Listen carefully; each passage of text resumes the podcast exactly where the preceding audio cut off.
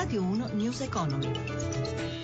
17.32, buon pomeriggio, ben trovati da Luigi Massi, lo dicevamo nel GR, borse europee, oggi deboli, piazza affari la peggiore, ci si dice tutto, Paolo Gila dalla redazione di Milano, a te. Buonasera da Milano, orfane di Wall Street, chiusa per festività, le borse europee hanno avuto una giornata incerta, influenzata dall'andamento nervoso del prezzo del petrolio sceso sotto i 29 dollari il barile, però mentre Londra, Parigi e Francoforte hanno viaggiato poco sotto la parità anche nella fase finale di seduta, non così è stato per Milano, appesantita dalle vendite sui bancari, in particolare su Monte dei Paschi di Siena, più volte sospesa per eccesso di ribasso, tanto che la Consob ha disposto il divieto delle vendite allo scoperto. A pochi minuti dalla chiusura Piazza Affari sta cedendo il 2,64% e Monte dei Paschi di Siena segna un calo del 15%.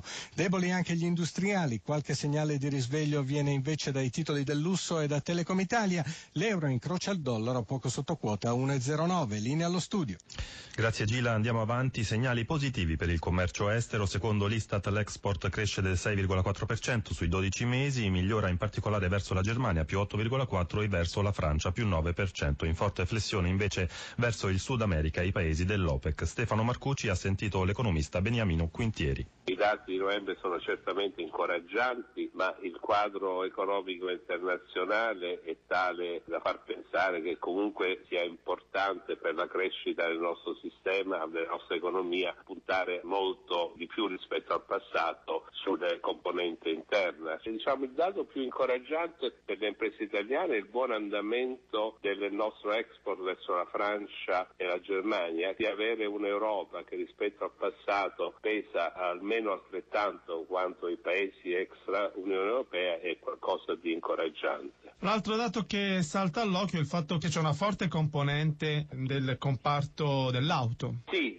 segno più che abbiamo anche sul nostro PIL quest'anno è molto legato all'andamento dell'auto e eh, la meccanica strumentale che di gran lunga è il nostro settore principale in termini di esportazioni. Quanto stanno pesando le sanzioni in Russia? Certamente la Russia era diventata uno dei nostri principali partner, certamente le sanzioni pesano, ma ancora di più credo che pesi le difficoltà dell'economia russa per il calo dei prezzi delle materie prime di cui la Russia è un abbondante esportatore. Eh, oggi la caratteristica più importante alle quali le imprese italiane devono ispirarsi è la capacità di spostarsi da un paese all'altro.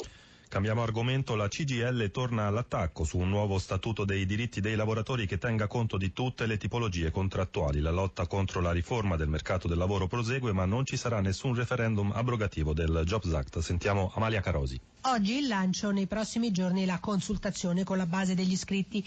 La CGL fa la sua controproposta al mondo del lavoro con una carta universale dei diritti dei lavoratori. 97 articoli divisi in tre sezioni, principi universali, norme che danno efficacia generale alla contrattazione e codificazione della rappresentanza, riscrittura dei contratti di lavoro. Susanna Camusso, segretario generale della CGL. Lo Statuto dei lavoratori, anche per gli anni in cui è nato, aveva uno sguardo che era rivolto fondamentalmente al lavoro dipendente. Oggi ci sono lavori autonomi, ci sono lavori di collaborazione, ci sono lavori parasubordinati. Noi pensiamo che le persone che lavorano, in quanto sono persone che lavorano, debbano avere in capo dei diritti. In più, lo Statuto dei lavoratori resta uno strumento assolutamente fondamentale, ma molte leggi sono intervenute a cambiarne le caratteristiche, bisogna invece ripristinare quel principio di universalità. La CGL chiede di rivedere le norme sui licenziamenti disciplinari ingiustificati, reintroducendo il reintegro nei posti di lavoro in caso di licenziamento giudicato illegittimo e estendendo la sanzione anche alle imprese che hanno meno di 15 dipendenti. Il nuovo statuto rimette in discussione il Jobs Act, quindi, ma il segretario generale annuncia che non proporrà un referendum. Susanna Camusso. A consultazione sarà il, il, luogo dove discuteremo anche della possibilità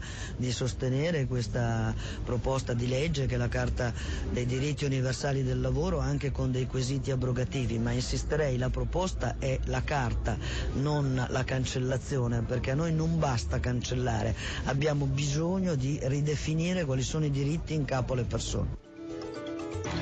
17.36 minuti, News Economy a cura di Roberto Pippan torna domani alle 11.32 in regia Ezio Bordoni e da Luigi Massi buon proseguimento d'ascolto su RAI Radio 1.